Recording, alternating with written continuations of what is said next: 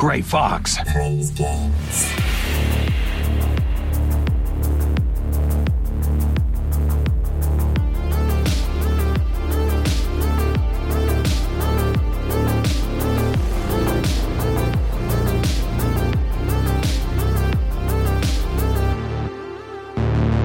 Kept you waiting, huh?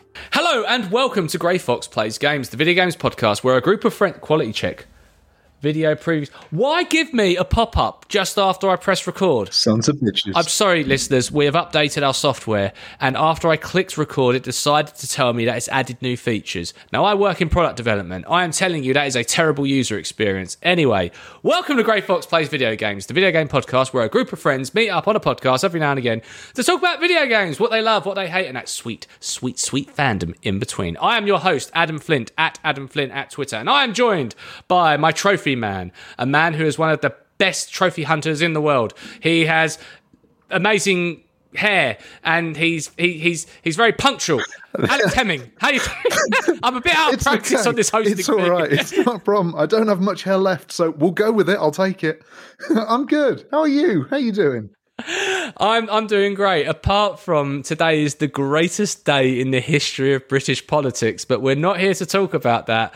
But we were talking off mic about how much the door of number 10 Downing Street has had its own dedicated Mm-hmm. channel and I feel like it now has a dedicated podcast to it because it's such a shiny door. All hail. if the you had a door. door like that, Hemming, like all hail the door, the inanimate carbon door. uh, but someone who is not an inanimate carbon object is our other co uh, co-host, our man in the chair, our producer, Jonathan Moles. How are you, How's my it friend? going, buddy? It's good. I feel like it, every time I say this, it's like I'm writing an old Victorian letter. It's been 30 days since our last podcast. In that time, there has been the Summer of Games. There's been State of Plays. There have been 38 ministers, but to be fair, the last one only happened in the last 24 hours or so since our last podcast because unfortunately life happens. But you know what's better than life, as I always say? Video games. Let's talk about it. Gentlemen, asking me these questions free. What have you been watching, playing, or maybe reading? Let's start with Mr. Alex Hemming. Oh, where do I start? PS uh, PS Now stuff, or sorry, Mm-hmm. let me let me phrase that. PS Plus stuff. We're gonna have a whole section about how much we've been dipping our toes in that water. I am so gonna- try and avoid the Okay. obscure references. Stick stick broad, broad, Broad strokes. strokes. I've been playing a lot. I went on a bit of a Saints Row kick lately, so we'll go with that. I went back and finished off Saints Row Four, and then I'll, I'll only briefly touch on it. One game that's on PS Plus, Saints Row Three, and I've gone back in and played a bit of that. It's over the top. It's a big open world. It's absolutely stupid, and you're just whacking people around the head with a massive purple phallus. what more do you want? Living the dream. Living the dream. Absolutely. Fair enough. What, what have you been watching? I haven't been watching a lot. You see, I'm not a big TV guy like you guys. I'm looking forward to Thor tomorrow, going to see that. Uh, but Nice. other than that, I've not really watching a whole lot. Fair enough. Well then, Jonathan Moles. Answer me, my friend. What have you been playing? Great. If not playing, then what have you been watching? Oh, what have I been playing? So I did reruns of Resi 2 and 3 with all their shiny polish. Ah, the next gen updates. What's your thoughts? Yeah, much better. Much better. And actually, 3 was actually quite enjoyable. Um, maybe because I, you know, played it before, I was able to run through, but visually, very nice. Um, Mm. I've only I've only had to go. So I've been doing two. I done two um, when the next gen upgrade come in. I do think they've enhanced the AI. Um, I do think like the uh, maybe they've or maybe they've taken the AI enhancements they've done in three and put it into. But I do feel that's a that's a bit better. The sound. Oh my god, is the sound better on Yeah. three as it is on two? I'll be honest with you, mate. I played it on the easy mode. I just wanted to play through it. Um, but yeah, visually, That's no shame in that. Um, yeah, so much nicer and smoother as well. A little bit juddery every now and then, but let's f- forgive it because it was a PS4 game. So, you know. Um, and that's about it, really. I haven't really been playing much else. I have yet to dip my toes into the plus and the extras and the premiums and all that stuff, but it's it's coming now. My slate is clear.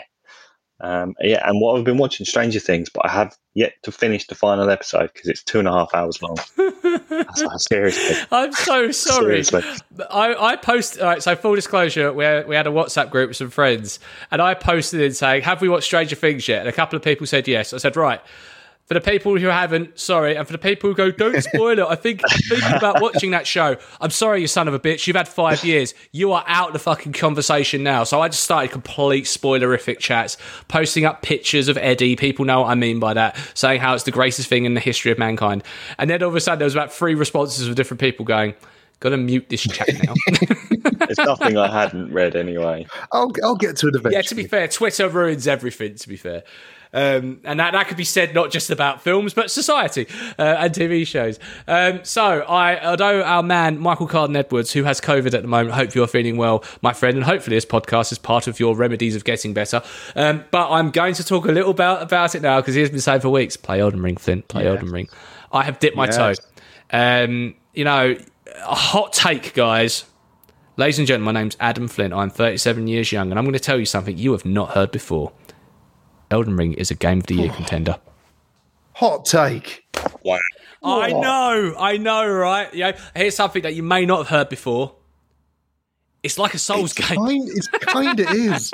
It's funny you should say that. I know, I know, right? This is why you come to this podcast with kind of insights. Though, in all seriousness, though, there, this game, there's something so beautiful and elegant, whilst at the same time being a complete snake eating its own tail. It's a greatest hits of Souls games. Whilst at the same time carving out something completely new. It's a rehash of some of the tropes of the best open world games we've ever seen. Whether it's uh, Breath of the Wild or whether it's about uh, other, like almost like um, oh, what's it called, Witcher, in terms of, uh, of of NPC enrichment and all that sort of stuff. Yet it's something completely in its own breath. Uh, it's it, we used to applaud its simplicity. Yet it now has points of interest. It now has a map where you can point markers on. Yet somehow it is still completely barren, whilst at the same time being the most contextualized thing you'll ever see. And it is the biggest map I have ever oh. seen in my Oh. Can I just say entire I have loved this. Your reactions in the WhatsApp chat as you're playing through it is exactly what like I went through when I was playing it. You get to an area and you're like, "Oh wow, this place is huge." You explore. You're like, "This is monstrous." Ten hours later, you find your way past the boss. You go to another area. You touch a bonfire, and then oh, wait, wait, what? What? What? What? What? What? The map's just expanded threefold, and that happens at least three or four times as you play through the game. It's mad. but it, it happens beyond the point when you think it won't Yeah. happen anymore. so like I'm I'm probably about level 40 something, um, maybe maybe more closer to 50. I can't remember now. I don't know if numbers matter anymore in this kind of game. Um, but I've probably sank about, I don't know, 15 hours or so. Enough time for you to think, you know what, I think I know my way around now. I think I can do this kind of stuff. And then you go, oh, okay. If I look at, oh, now I go on, I go on the internet and go, uh, oh, how many? Where, where's the good dungeons and good bosses? And oh, I'll line all that up. Oh, oh, yes, I see. And then go, oh, I've literally done about 3% of this game. And there's so much more to be unfolded here. I will say it is the most accessible, again, hot take, it's the most accessible FromSoftware game, purely because those sites of grace, which used to be bonfires or whatever you want to call them other games, they're so close to each other. But I won't go into it too much more because I know Mikey's going to want to absolutely lax Oracle and we'll talk about lots uh, next time. But I do have this one question, which I'm kind of asking every Elden Rings player. I've even sent this over to the IGN guys to talk about it in their spoiler cast. What number of runes do you not get out of bed for? so, what I mean by that is that when you you collect runes, which is like your experience, which you can use to enhance yourself. Obviously, if you know from FromSoft game, you know that's how that, that sort of thing is. When you die, you lose them, and you have the ability to go back and get them. However, if you die en route, then you lose them forever. And it took me a long, long time to figure that out with Bloodborne. Again, I'm not very good at reading tutorial screens, so I, I spend a lot of time Just getting figure stuck it in that. out. Done exactly. figure it thing out, man.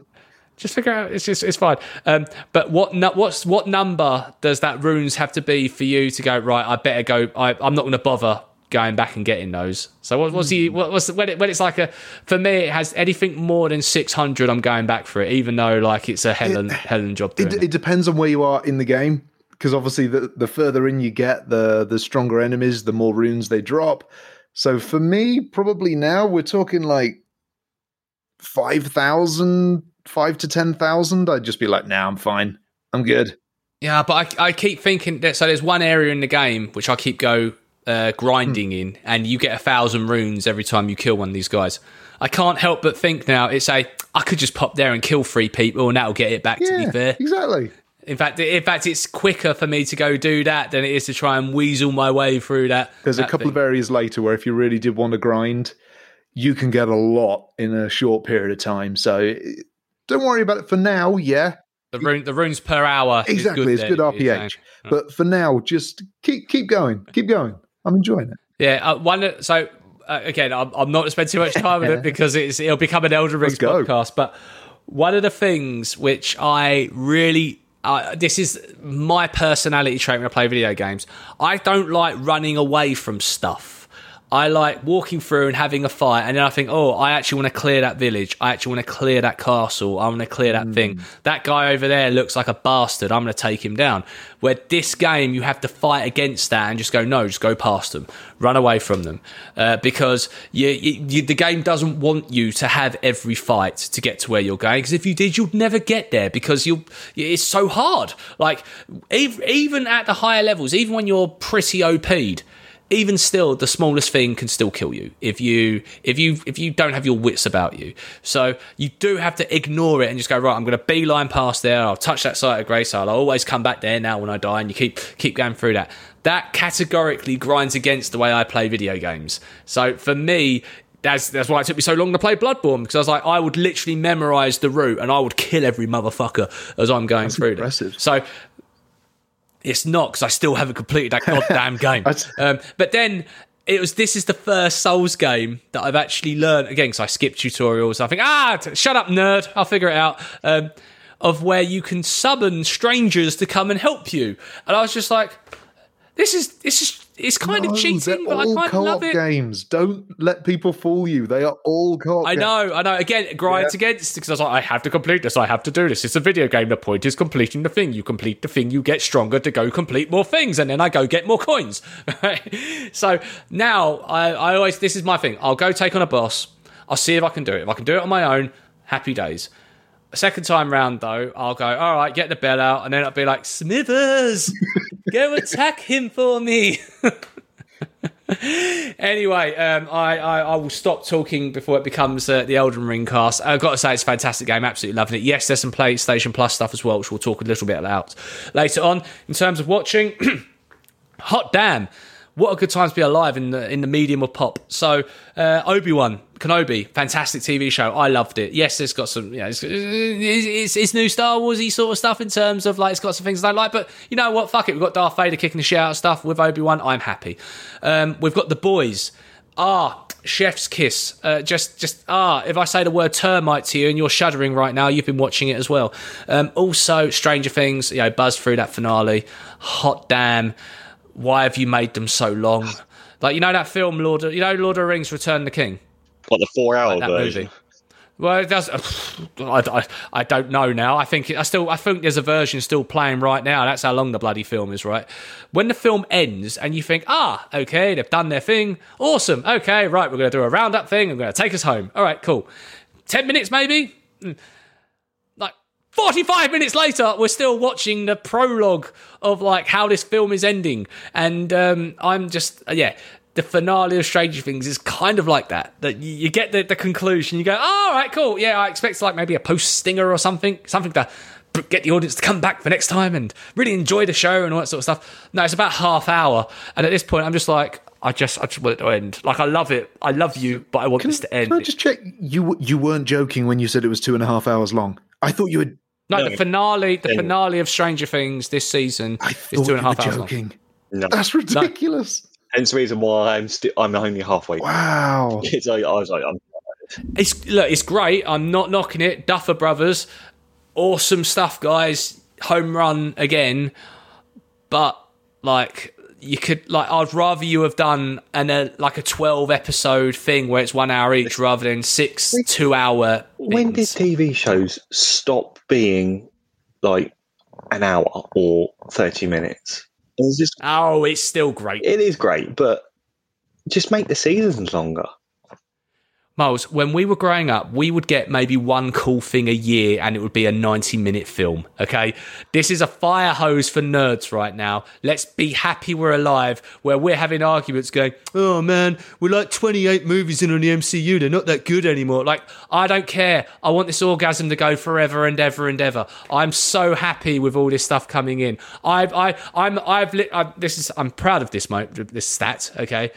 Marvel MCU stuff, whether that's TV shows or movies, I have watched everything opening night. Whether it's been the night the night that streamed, or the first night it's been in cinemas, or maybe even the odd press screening back in the glory days. I, I, I have done that and I have never been happier, even though, yes, Eternal sucks. But anyway, um, that is what I've been watching and playing. Gentlemen, I think it's safe to say the Fox is in. Um, okay, so. There's only one place to start. Let's start of it. Uh, we've been shouting at the internet. We've been going, no God of War news. Every time there's a state of play, where's the God of War news? When and you know, you'll never guess what. There's job posts all the time for job co- for video game companies because you'll never guess what video game companies are doing. They're making video games, and that is what's led to more hypotheses over what they might be doing with God of War. Oh, Santa Monica, I ain't said anything yet, to the point where even maybe your host has said that game ain't coming out, son. um, so there was rumours over the last week that Sony was going to drop a state of play. Heavy rumours. Uh, when I say heavy rumours, you know, people like Forbes are writing articles saying, oh, they've got to because of the share price. No, no, no. And uh, also, a lot of magazines were saying, ain't been invited to anything yet. You know, come on, Santa Monica, where's our little come in and have a look placey sort of thing? Now, Hemming, answer me this question: Did they do a state of play to announce this? Like when Uh, games come? no, no, they didn't. No. Did they? I mean, this. I mean, we've got when you've got a world where Square Enix is going. We're going to do a whole Final Fantasy live Yeah, celebration. We're going to spend two hours talking about it. When you've got Capcom doing Capcom celebration, you've got fucking Ubisoft spending all of the summer, every other week, doing a live stream to talk about Assassin's Creed games. What is Santa Monica doing to announce probably one of the most anticipated games, probably of the last five years? What are they doing? They they've decided in a in a bold move, they just post a tweet at two p.m. on a Wednesday. that's, that's that's what they did. Yeah, I love it. I love it. I know right now that the folks at IGN and GameSpot are frothing at their mouth, seething It's with rage brilliant. of hoping to get some form of exclusivity of this. And it's just a. Now, I'd love to think that this is actually an intern that is absolutely royally fucked up. that would be hilarious. It would got- be incre- They've got a new social media SEO or something, and they've just put a tweet out. Yeah, it's like, oh, just- oh, that image. I was supposed to tweet that tomorrow after the surprise stream, weren't I? Yeah. Fucking tweet next. Ah, it's it's a hell of a move. It's such a power play. They knew that it doesn't matter how they announce it; it'll get everybody talking about it immediately. They don't need to do anything fancy. Nah, nah. Even Boris Johnson's like, oh, th- thank you, Santa Monica. You, you took the pressure off me for an hour or so. Um, but um, oh my days! So we have a date, the 9th of November. Uh, remember, remember, which is actually my wife and my daughter's birthday. Hey, what a day! which is going to be really bad for them because I'm just going to be sitting there playing God of War. No, no, of course not. I'll let them go to bed first. Um, but uh, gentlemen, are we hyped? Does this no gameplay reveals? They they by the way. revealed a small amount. There's a very short trailer that's just Yeah. after the announcement. Was it? Did it actually splice into a video of Rick Astley? no, or no, no. It's just a very short glimpse of what we can expect, and it, it looks like more God of War, which I am all down for. Uh, but Moles, I know that you are super excited about this game. Yeah, this, you you Yeah, generally I, loved the I previous one. clicked very much with the God of War. Boy, boy, yeah. I did, yeah, I'm hyped. I just hope they don't fuck it up.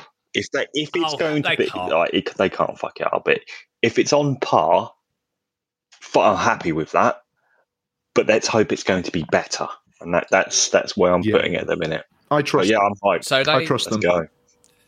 I mean, it's a different game director this time, isn't it? But they've got the previous game director proper backing them. They've hired some really good writers. Um, so let's let's see where they go with this, man. But you're right. Um, I don't think I think it's not too big to fail, but I think it's too good to not be good, if that makes sense. Of the pedigree behind it and everything else.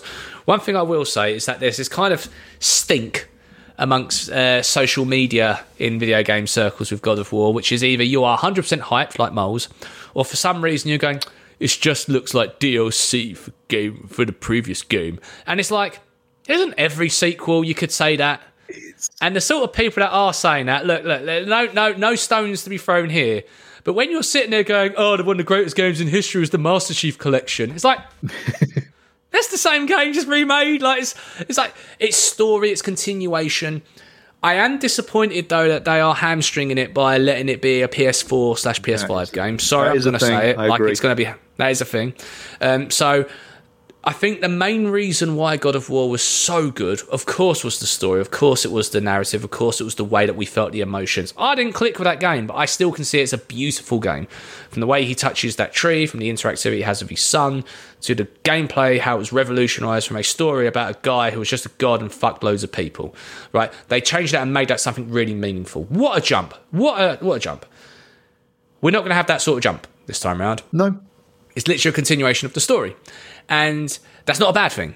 We also have had a bit of saturation when it comes to, to Norse mythology, haven't we? We've had the Assassin's Creed game, we had obviously the previous God of War game, we have had pop culture take influence from this, whether that's Marvel, the MCU, the Thor movies, or whether that's about the TV show Vikings, which was on Amazon for all that time, then Netflix bought it we've had a lot of Norse mythology, specifically the events of Ragnarok, right? And this game is, is kind of based on that. So maybe we're a little bit down on that. But that being said, I still think that even with the same ingredients, you can still make another exquisite dish. And this is this is looking dishy. Oh, yeah, this is going to be this is going to be great. I trust the guys at Santa Monica. I've loved all the God of Wars. They've all been fun. I mean, uh, oh god, I've forgotten the name of it now. The one that was like the last PS3 game that wasn't all that. That's the one. The one that had the weird multiplayer in it. That was kind of odd. Yeah. But I have really enjoyed them, and like you say, the way that it matured, shall we say, even though it's still a bit uh, a bit on the edge, but it matured into a bit more of a story of father and son and how that all works and just their journey. I I can't wait to finish it off. It left such a thread of where it could go, and I, I just can't wait to see how they tell that story. Uh, absolutely. And uh, and and we got Thor in it as well, right? That's going to be kind of cool. See how that- that- that- Thor. Yes, give me. yeah, exactly. That's the Thor we could all aspire exactly. to be. I don't know who the voice actor is, but I heard his voice recently, and I was like, "Yeah, yeah, I love this. I am down with this." I mean, he's, he's there's gonna be some form of joke of saying what you're expecting a Rips Oh, guy yeah, or yeah. something, right? yeah, it's gonna it's gonna be great. Long long hair, and as long as as long as you don't kill the God of War, right? You do not kill Kratos in this because if you do, I riot. I mean, he's died about four or five times already. He literally Yeah, fought his be way fair, out. so he'll be, he'll be back again. Yeah. Yeah. that's a good point. That's a good point. All right, all right, all right, all right, fair enough. Fair enough, fair enough. You got me there. You got me there. You can have this one. Um, but uh, moving on to another game item of news. So uh, Bend Studio, the guys that done Days Gone, uh, they are never getting that sequel. Um, let's just be let's be fair. There's been lots of interviews recently that say, look, we although we always hold a candle for that game, and we are saying that that version on the PS5, because the PS5 upgrade is actually the game we wanted to make, we're a little bit hamstrung by the technology, yada yada yada. Um, they are moving on to other projects, specifically internally within uh, within in, within Sony Studios. It has been highly hypothesized that most of them are working with Naughty Dog on the multiplayer version of The Last of Us. Um, that being said, the studio chief of Bend Studio uh, did resign about a year ago, and he has started his new game studio and was done the first press release. There are three elements of this press release, Hemming, and I want to see your reaction. almost like Vince McMahon when new bits of news coming in. Okay, so we're forming a brand new studio. we are going to be making a AAA game.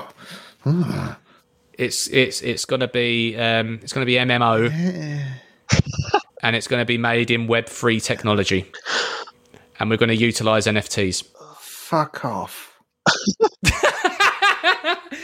Essentially, essentially what's happened. Like, like, okay, okay, like, if you're a Web three guy, like, good for you. You be. Yeah, enjoy your monkeys. There's a little bit of there's a there's a bit of cultism there, and I am sure there is a world where like the internet is better as a result of the work you're doing. Maybe you're ahead of your time, but I am not going to play a video game with microtransactions in a massive open world where I have to use blockchain currencies to engage with this. And also, I don't want to feed the people like uh, like bloody. I was about to call him Elton John, Elon Musk. I don't know where I got Elton Leave John from. Imagine Elton John. It's a little bit funny. This NFT inside, right? Right. if, if if people like Elon Musk is trying to like jam it down my throat, like no, that's Do, not do the opposite. So yeah, yeah, exactly, Try and exactly. get. So You- our only uh, hope you be you. our only hope is is that they create this game and the game is an NFT and there's one copy of it. that would be a hell of that's that's a marketing tactic right there. Yeah. Actually, I've got a great shut, boys. Thank you, listener, for purchasing this NFT. This was made exclusively for you. Do not share this or show this with anyone because if they see it, they'll get so jealous. It's just between us, just between us. All right, yeah. yeah. Carry on, Miles. I've lost my train of thought. Sorry. oh, where was I? oh my yeah, God. no, the game the game is an NFT. So yeah, you, you make this studio and yeah, just have one version of it because nobody gives a shit apart from that one fanboy. Didn't Wu Tang Clan do that with an album oh, once? Like, so Wu Tang Clan recorded an entire album and auctioned it off. This was before, like, this was like 10 years ago, right? And like one wealthy Chinese billionaire bought the album.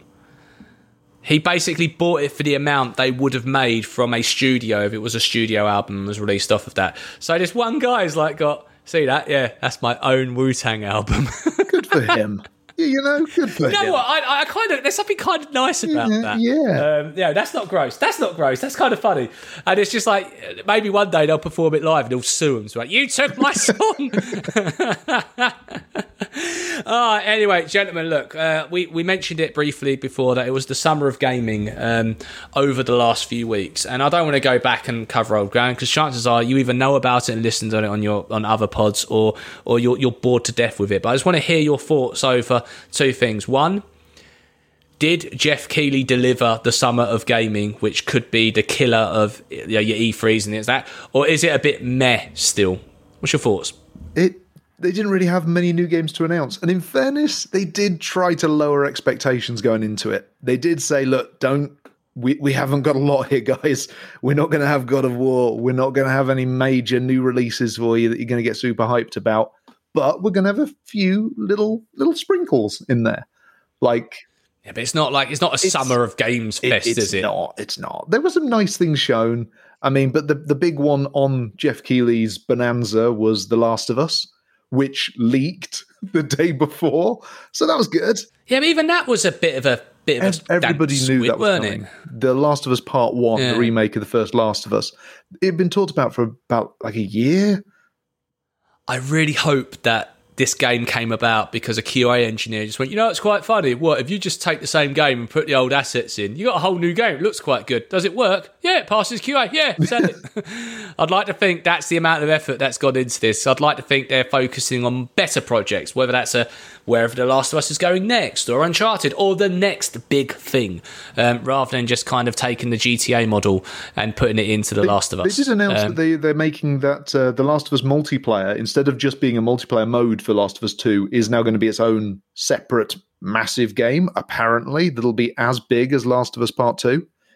We'll I'm see. sure the world was waited with bated breath. Last of Us multiplayer is underrated. It was really, really, Really? good until the DLC weapons came out and completely broke the balance thing, destroyed the game completely. Ah. But it was a lot of fun that multiplayer when it first came out. Fair enough. A game that basically emotionally abuses you for, for 10 hours, I, I find hard to see joy in a multiplayer version of that. But uh, I do, I echo your comments of I've heard really, really good things about it. And actually, a lot of people were a little bit jazzed. I just think of all the things they could be doing, it's probably not the best combination of those ingredients for that sauce. But hey, again, you do you. There was another, there was, let's, let's talk about Starfield for a second. Um, or, or No Man's Starfield, as I like to say. Hey, hey, see what I've done there? That's journalism No there, Man's people. Skyrim. Um, Is, is a better title. no, no, the No Man's Sky Rim, the No Man's Rim. Um, so, looking when I watched that video, okay, I have to say that if I go with my reaction to the first half of that video, then my reaction to the second half of that video, poor editing, right? I want to see exploratory. I want to go see this universe that's so enriched and amazing, and all these different NPCs, and you can build your own ship. That's the stuff that gets me out of bed. That's the stuff that's going to tickle my fancies. That's the stuff that's going to get my wallet out and go, hey, give me some of that Xbox. What's not going to make me do that is watching a really janky shooter, which is they decided to spend a good 10 minutes on, look at these guns. Look at it. It's like, we, we got that. Show me what we've never seen before in a way our minds imagine it. And they, I think they, they could have they could have smashed it out of the park, and I just don't think they did because of how poorly together that, that show was put for that. I'll, I'll, Thoughts? I'll, I'll sum it up from the trailer, from what we've seen. I'll sum it up in one word: generic. It's disappointing. Yeah, I, I- my word would be disappointing because the shooting mechanics in Bethesda games made by Bethesda. I'm not talking about id here. We're not talking about Doom. They are fantastic, but actual like Yeah. Fallout games, the shooting is not good. And in this game, it didn't look good. It still looked really janky, Yeah. and it it almost felt like they just reskinned Fallout 4 with some space.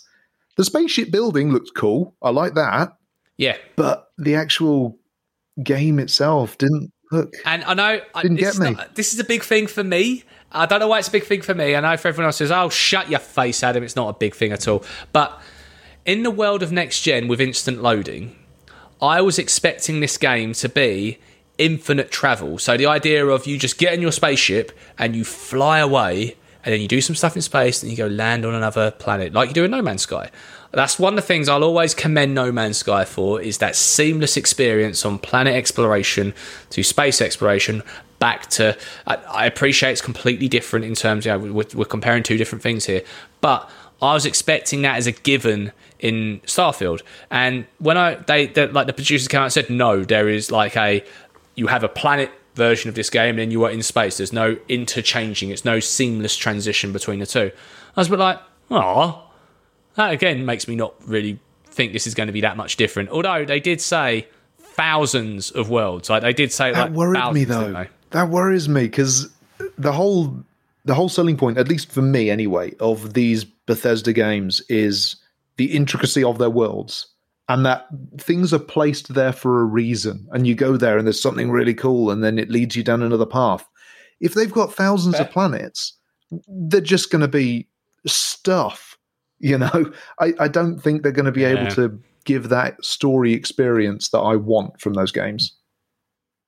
Yeah, I think we all had an idea, and it's one of those things where like you have that idea. It's- I always like this to you know the end of the Matrix movie, the first Matrix. The only Matrix movie. when sorry. Neo, Yeah, the only Matrix movie, absolutely right. When Neo flies away, it's only it's like five seconds of that of him just flying away, and that's the end of the film.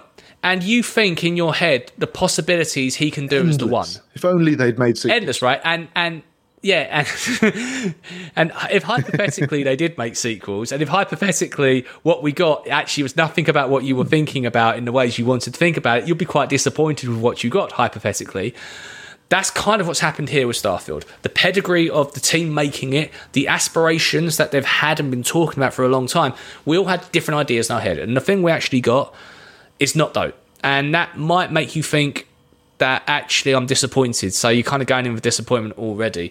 And again, you know, I, I, I jokingly poke fun in a, you know, with a bit of a smile and a wink on my face because I, I got a bit of love for Xbox. The Rock was the first man to play at Xbox. You remember they done the, do you see, put the The photo up Rock the was other the day? first. I did not know this. So when the first Xbox was released and Bill Gates was on a stage going, "We're going to do the Xbox," and like the first prototype of the Xbox was unveiled on stage, when it was literally like a metal X, um, they got a spokesman. And the spokesman was none other than Dwayne Johnson, who was like obviously come in. At this point, he was like at his peak WWE days, and he had like a hilarious jacket on, held the controller, and just done the eyebrow, and it was just like oh, amazing. Anyway, I think it's like twenty years since that moment, so The Rock celebrated it in traditional rock fashion of like doing an Instagram post, holding up that picture, and then drinking tequila, tequila and because pancakes. That's kind of his thing. and and also he's pushing an energy drink at the moment, Zoe Oh, or something. So he's that. like, yeah.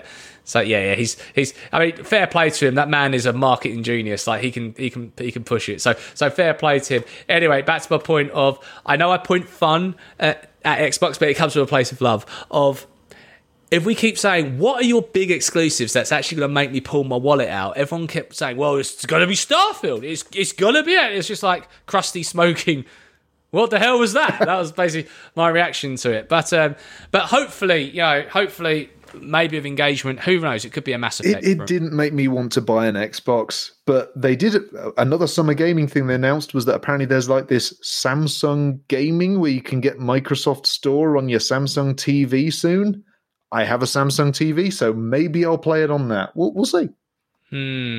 Yeah, yes, mm. maybe, maybe. Uh, I do think the move of going as multi-platform as possible with Steam Deck as well, because they announced you can play your, your PC on Gold yep. or Gold on PC, whatever that thing is. Your game, your Game Pass Gold PC version, you can access, you can access it anyway on your on your Steam Deck, and I am very jealous of anyone with a Steam Deck. Um, but it's quite interesting though, and maybe this is a topic for the wheel. And guess what, Miles? We got the wheel back tonight. Um, has the pandemic ruined handheld playing?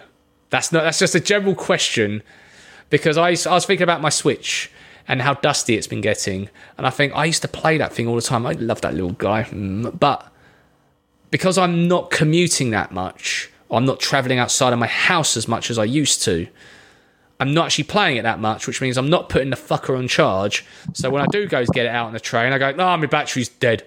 Um, and maybe the Steam Deck, although I think it's sold okay, I think maybe the fact that we're not as traveling as we used to be, us, us gamers, that maybe it's not as, the market isn't as big as it once was. Do you agree, disagree? What's your thoughts?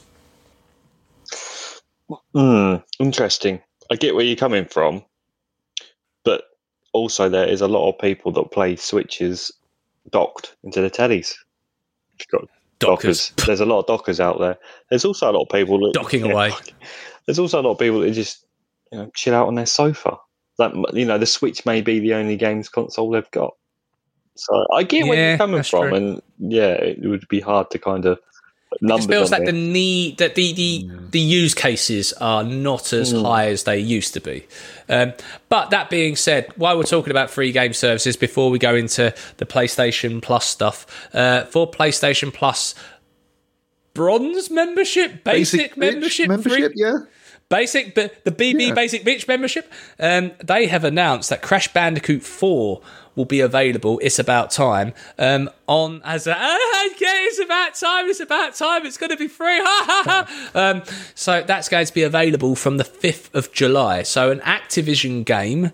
So a Microsoft title technically is going to be available for free on your PlayStation membership. Oh, what a time to be alive with all these different studios being acquired from each other. Who's sleeping with who? Who cares? Um, but that, I mean, I'll be honest, I'm so stoked about this because the the insane the N. Sane trilogy for me, Chef's Kiss, beautiful. It's a rite of passage to complete that trilogy. I love it, my friend. I'll see you in 21 years' time.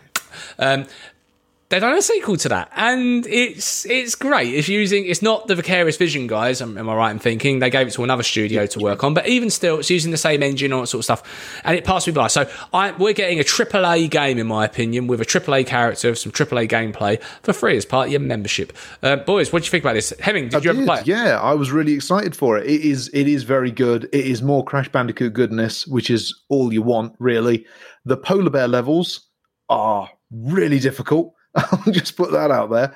They are tough.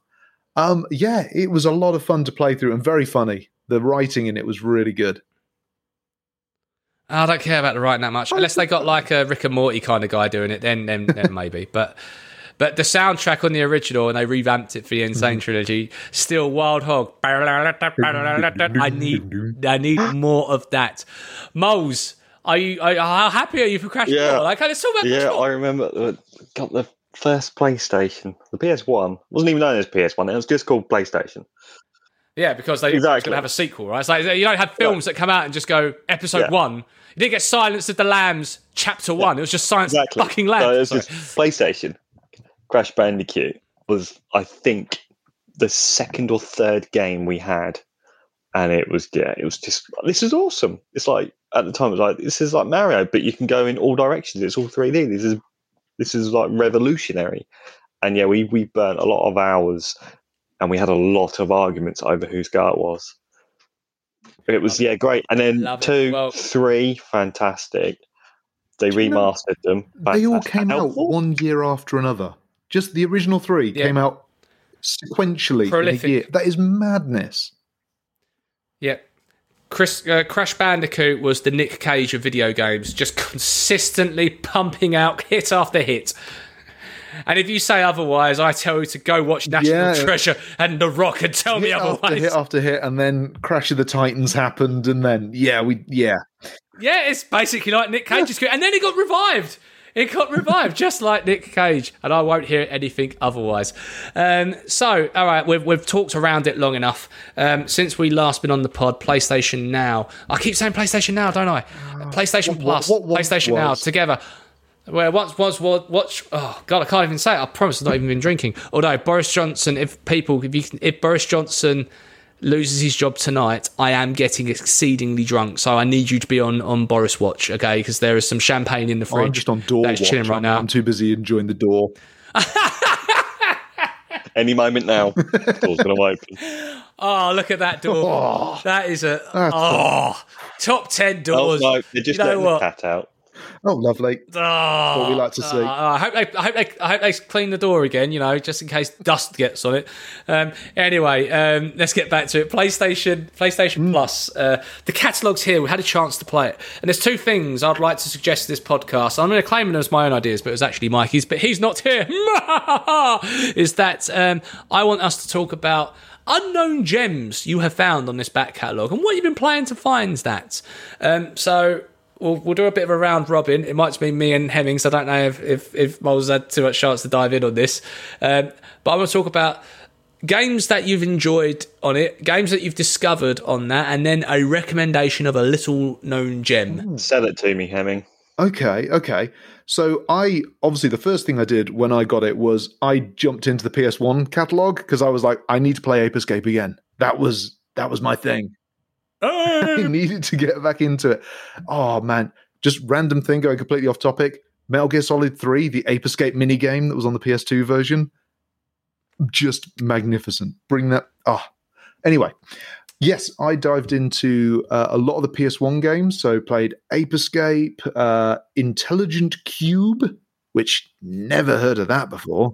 That sounds like a pretty smart Yeah. box. It's a that's a weird ass game with very epic music. Um, but a hidden a hidden gem, one that I had vaguely heard about. I think at one of these state of plays or something a year or two years ago. It's called The Artful Escape, and it's Yeah. basically a game where you walk sideways and play a guitar solo, and that's kind of it.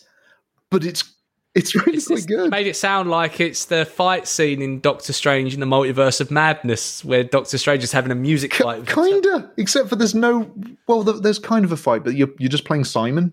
You know, Simon says where you have to hit the colors at the right time and match it up. Oh, Basically that, yeah.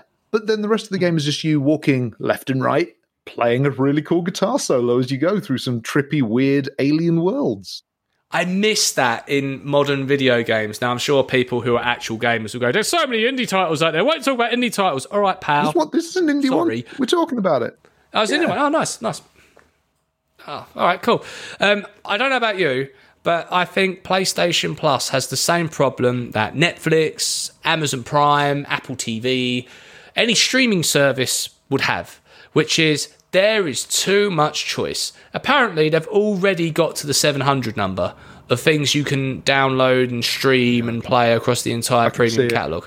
Um, so when I first logged in, I was so overwhelmed because I was just like, I don't know what to do. Oh, I'm just going to play the 2008 movie tie into the film Bolt. I, and it was terrible. but the fact that you've got this available to you is is nothing short. I need to know. incredible. I need to know And- why. because my kids was uh, my kid was with me and she went, "Daddy, that one." I was like, uh,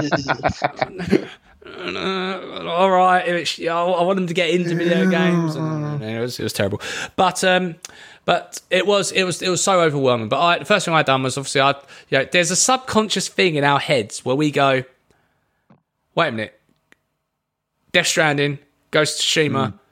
Uh, Demon's Souls, they're all 70 bucks normally. I'm downloading them now just on the thing of by downloading those free, I've warranted the cost of this subscription service for the whole year because I've technically bought you them, in my opinion. You even get an email from from PlayStation saying, Congratulations on your purchase. Zero. yes, yes, yes, that's me. Um, so I first of all download them, haven't touched them yet. I, I then downloaded Returnal, even though I already purchased that game when it came out. Um, and I was just like, oh, I'll get to play that again. And, and I think, and I since I purchased Returnal and played it for once and went, mm, I'll wait until I, I've, for a rainy day for that. They've introduced the the suspend cycle Yes. mode, which makes it far more accessible. Like really, really smart idea. They've done that. Um, but then I got into the streaming bit for a second because the irony is that the input lag on the streaming is about the same as what the input lag used to be on the play on the PS2 back in the day. So to me, it didn't feel that bad on some of these games. Um, I'm going to say an unknown. It's not an unknown gem at all, but for me, it was an unknown gem, and I've got to it. say, it's the most transcendic experience I think I've had with a video game for a very long time, and it's stayed with me since, for a long time since then. Uh, Tetris Effect. Um, ladies and gentlemen, my name is Anne Flynn. I'm 37 years young, and I'm going to tell you a little secret. Tetris is a good game. Um, hard hitting hot takes. Um, but if you have not, for the uninitiated, uh, it's game, I think three years ago or something like that. It's basically the most trippiest, relaxing, anxiety inducing experience of playing Tetris.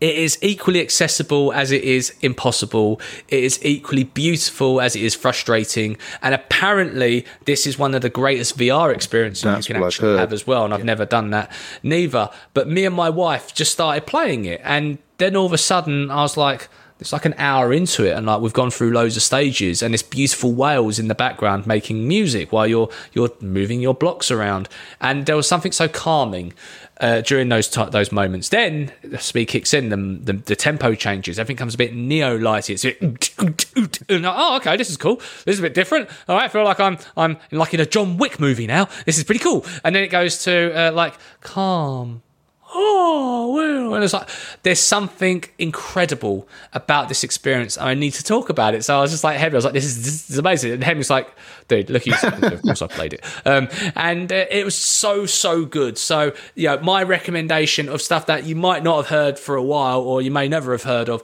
tetris effect connected. Ah mwah, chef's kiss. It is so so I Couldn't agree with you more. If you've not played it, give it a go because it's just the soundtrack alone is worthwhile playing it for because it's so fantastic. And the way it builds up as you're playing because the the whole aim is that you need to clear so many rows per level. And once you clear a certain number of rows like the the bass will then kick in and then the vocals will kick in. Yep. and it's it's just it's brilliant. Yeah, but it's still fundamentally Oh, yeah. a Tetris game. So all of a sudden it gets hard. Definitely. And if you haven't been plotting your your planning your strategy, you can be caught with your pants down very very quickly. Yeah. Beautiful. Got multiplayer mode as well, so you can just do classic mode if you if that's your thing. Um, but uh, let's. It's great on the on the PS Plus stuff. We'll keep coming back to that again and again. Mikey, I know, has been downloading stuff. He's been doing a bit of Miles Can Morales. I tell you one weird Go, thing shoot. that I found? So as I was looking through, I- as I say, I got a bit overwhelmed as well. Like Jesus Christ, there's just so much stuff. But there's one that I kept seeing that I was like, I need to just try this for curiosity's sake. It's called Disaster Report Four: Summer Memories. Did you need to play the previous three to understand the story? I mean, I hope not. With a title like that, how have they got three previous ones? I don't know. I'd never heard of this game before. And I was like, okay, I'm going to just try this out. And you are playing as just a person, and there's a giant earthquake in Japan, and stuff is falling around you. It's basically you just walk around and talk to people while buildings collapse. It's so weird. It's, it's not good. Wow. It is not good. Let's just put it out there. yeah, that's the point. But You've got it's, hundreds it's weird, and I'm down for weird. Nice, nice. I will say one thing, and it is kind of funny. First of all, the PlayStation 1 back catalogue is not only awesome and it's going to get bigger, these are the smallest games known to man. This is like, you know, when you watch old documentaries about when they put like a man on the moon and they're like, we worked with 40 megs worth of Ah, memory the good old days. On our ship, right? To get to make all these things happen. It's kind of like that for the PS1. You download these tiny files and like Ape Escape's like two gig. I think it's less than that. Oh, the Yeah. I that they would see that Is it? I might. That might be Ape Escape too. DVDs, Anyway, it's, aren't it's ti- tiny, CDs, tiny files that PS1. download very, very quickly. Yeah, Were they? CDs. wasn't? Yeah. So it's, it's up to 500 been, meg. yeah, You're right, about 500 meg max. It's mad. So these these games are tight, so you download them very quickly. But I'm not I'm not throwing shade at PlayStation for this because you're not going to be optimizing your state of the art 2000 plus console for a game made in 1993. But it does chug a little bit on some of these games, and it is kind of funny when people put these videos up going, you know, the, the thing holding back Ape Escape on the PS5. It's the PS5. Oh no! The frame rate drops to like 10 sometimes. and stuff like Unbelievable! How dare they? even though you've downloaded. Yeah, how dare they? Uh, I want my money back, Sony. but uh, but we'll we'll come back to that. You know, we'll make it an ongoing thing. We'll keep bringing recommendations and let us know on our Twitter account at Grey Fox Plays. And I think there's an email address you can contact us as well. And I can promise you, if you send me an email, I'll keep an eye on that inbox. There we go. That's our deal to you, the people. Um, so Moles. It's that time, my friend. It's been a while. I want to dust off those vocal cords. You're like a Michael Buffer, bringing it in. What's it? What's what time is it now? Time for the wheel. Yes, we are bringing it back, that old classic. So we have a bunch of topics on our lovely selection choice of wheel. When I press the wheel, you hear the clickety click. When the clickety click's done, we get a topic. We haven't had time to prepare. Uh, guys, I am about to spin the wheel now. Spin the wheel. Oh. Suspenseful music plays.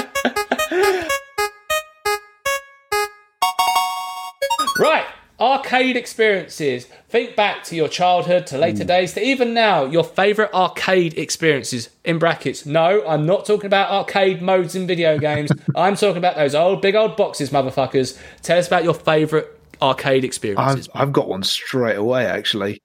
Where, where's your My mind mind go? goes to Weston-super-Mare Pier.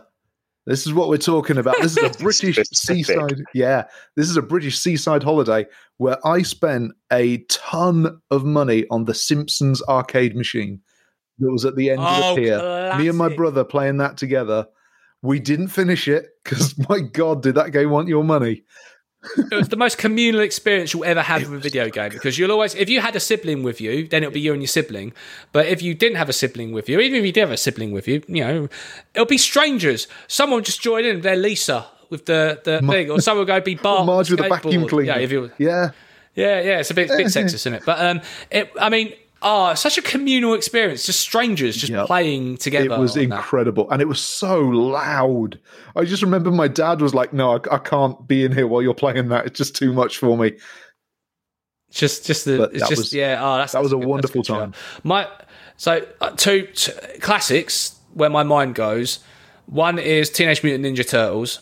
Right, that that that I, I think that, that Shredder's Revenge. I think is meant to be a homage to that, uh, maybe even a sequel. I don't actually know the details. I've it. It looks pretty cool. Um, that was that was awesome. Similar vein, right? Like it's just communal. Everyone just played it, and it was just, it was great fun. And I don't know why, but this always sticks in my head.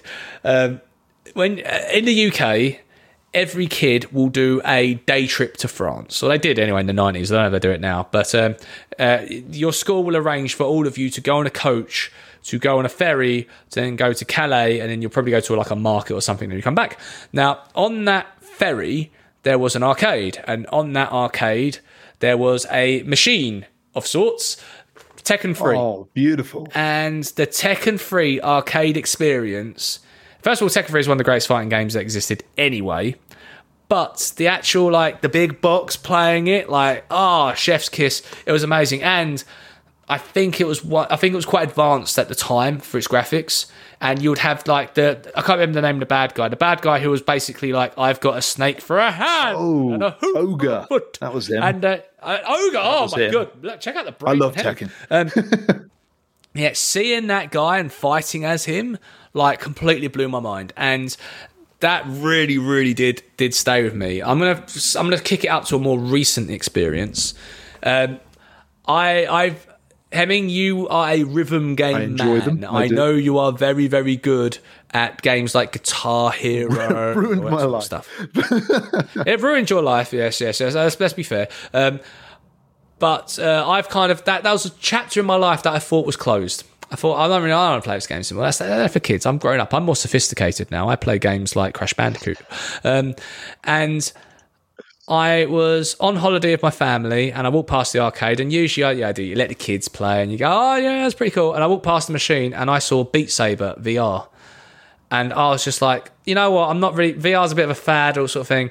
But then I just kept looking at it, I go, but I get to wield a lightsaber. So let me, let me rephrase it. I get to wield a lightsaber and beat the crap out of out of Pitbull's music. Didn't know. I don't like Pitbull.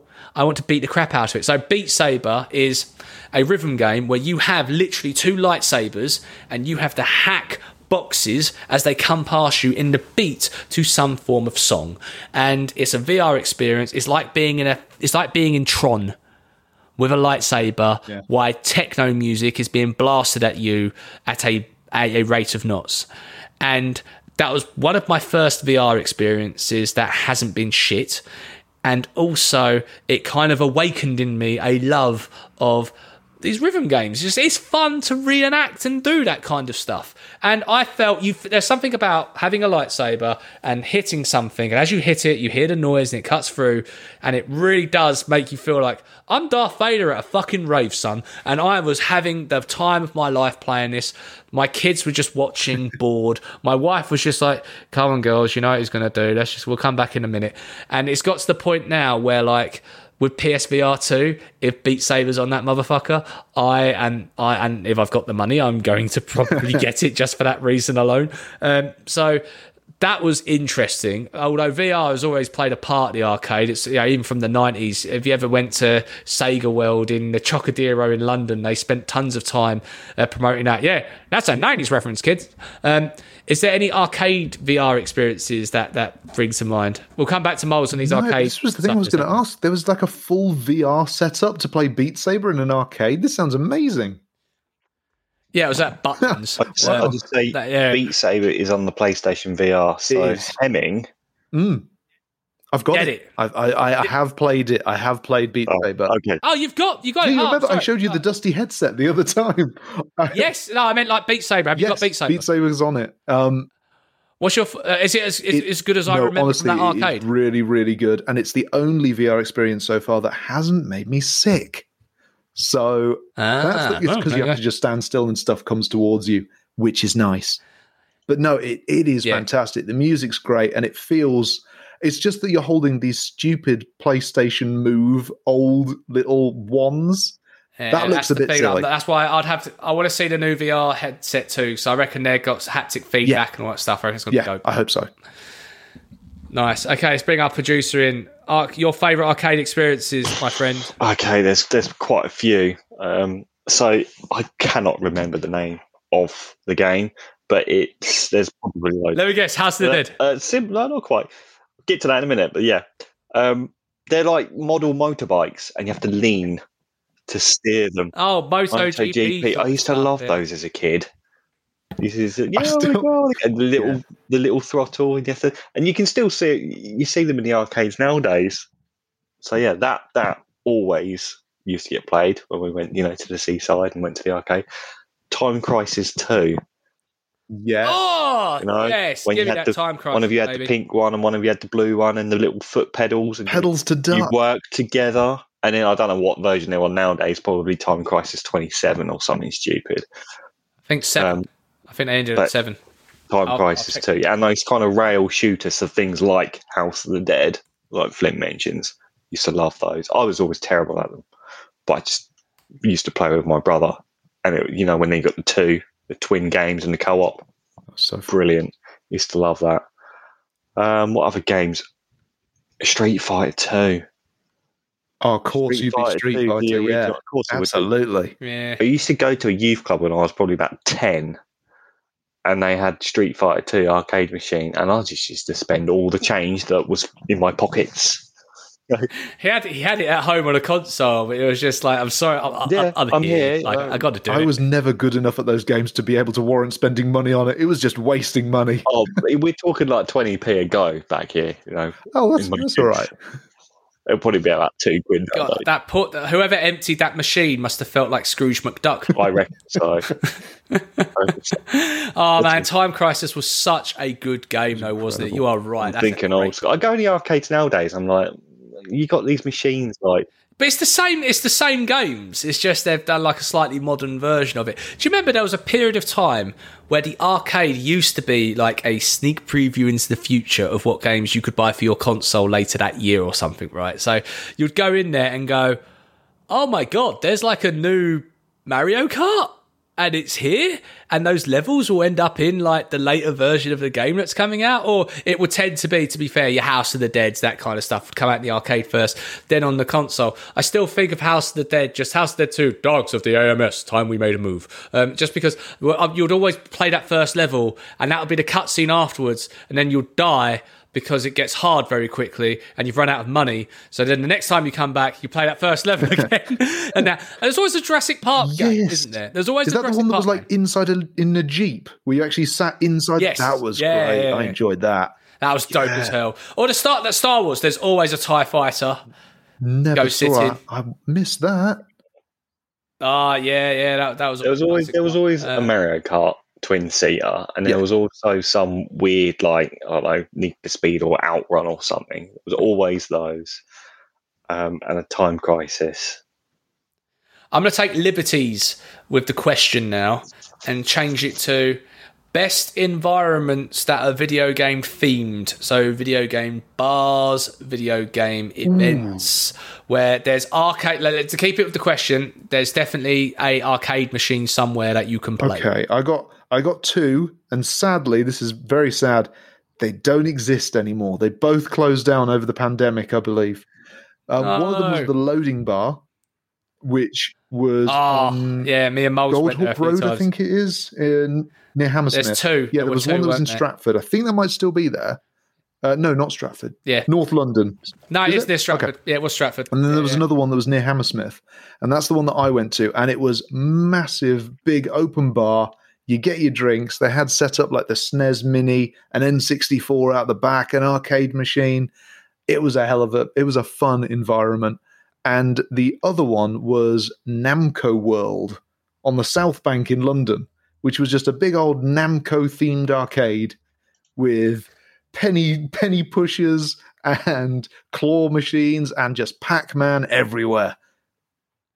Just, just, Just but Pac-Man Yeah, oh, those, that loading bar like is It was so good.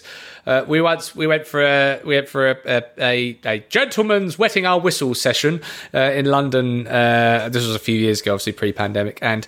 Uh, so, uh, someone who's on this podcast as well, who is not here, was a little bit late in meeting us, very out of character, and um, we it was me and Moles in that loading bar for three hours before Three they got to us. But in all honesty, in all places to be waiting for someone for three hours, there was just two of us. So it's just like, okay, cool. We will make our way around the room. And we basically found a SNES and we just started playing SNES games. We then found a Mega Drive, started playing a Mega Drive. It got to a point though where all of a sudden, inevitably, it would get to a Street Fighter game and then it stopped being fun because Mosey kept beating me. So I was I just knows like, what I mm, like. okay. I like what I know. in, no, fair enough. Uh, I agree with you. There is a, a place um, near Liverpool Street called Platform. Um, if you do find yourself around there, it's an awesome video game bar. You can rent a booth. Uh, in that booth, you get a 50 inch TV, a PlayStation 4 with a hard drive that's as big as you need it to be with every game you can think of, as well as a Switch and everything else. So you can do, you can basically go, do you wanna do Mario Kart for an hour? Yeah, and they bring you drinks while you're doing it. It's a great place. They also do like a, a, a brunch deal where you can have like bottomless brunch while you're doing it. So I took I took my team there once and we done bottomless brunch and just basically drank our weight in mis- uh, mimosas while we were doing uh, Tekken and Mario Kart. So highly, highly Sounds recommend amazing. Let's do it. that. It was a hell of a time. Let's go. Yeah, yes. Yeah, uh, absolutely amazing. Any other arcade experiences that you want to, to talk about while we're on the subject? Hmm, Nothing nothing specific comes to mind, just wasting a lot of money. I think a lot of people are probably shouting, What about this? And we're like, uh, I don't know. One last thing, actually. There seems to be an endless supply of alien arcade video games based on the James Cameron movie Aliens. There seems to be every time we get there's an Aliens theme there. I don't know if that license is like really cheap or something, but Moles, I know for you, Aliens is probably one of your favourite movies ever. Did you ever play any of them? I I did play some. I can't remember what it's called now. It might be called like Fire Team or something. And it was a dual gun stand up with like a makeshift pulse rifle looking thing. Yeah. Um, but that was just terrible. They make dope arcade machines, but fucking terrible console games. Mm, that is true. Like holding the gun and being in an arcade, going, "Oh, say Yeah. cool! Ah, get those xenomorphs! I'm gonna get you, xenomorph! I'm gonna get you!" Right? That's funny. But when you're at home and you go, "What the fuck is this? I want to play ice. I'll give me Alien Isolation, not this shit." Right? um, so it's, it's fascinating off that. Um, so I think we've talked that one to satisfaction. If you've got any other ideas or things you want to shout out to this podcast, contact us via the usual methods. It's in the description, or contact us on Twitter. I think it's fair to say, gentlemen, that is a pod. Uh, thanks so much for taking the time to listen to this podcast. If you've been liked, if you've liked what you've been listening to, please click on that like, follow, subscribe, whatever button it is that you get more content from Grey Fox Players. I'd like to thank our trophy man, Thank Alex you, thank Hemming, you, thank you. and the man in the chair, Jonathan Moles, Thank you. And uh, Boris Johnson. If you're listening to this, mate. Dry your eyes, mate. No, you don't. We hate you. Anyway, sorry. Uh, till next time, stay safe.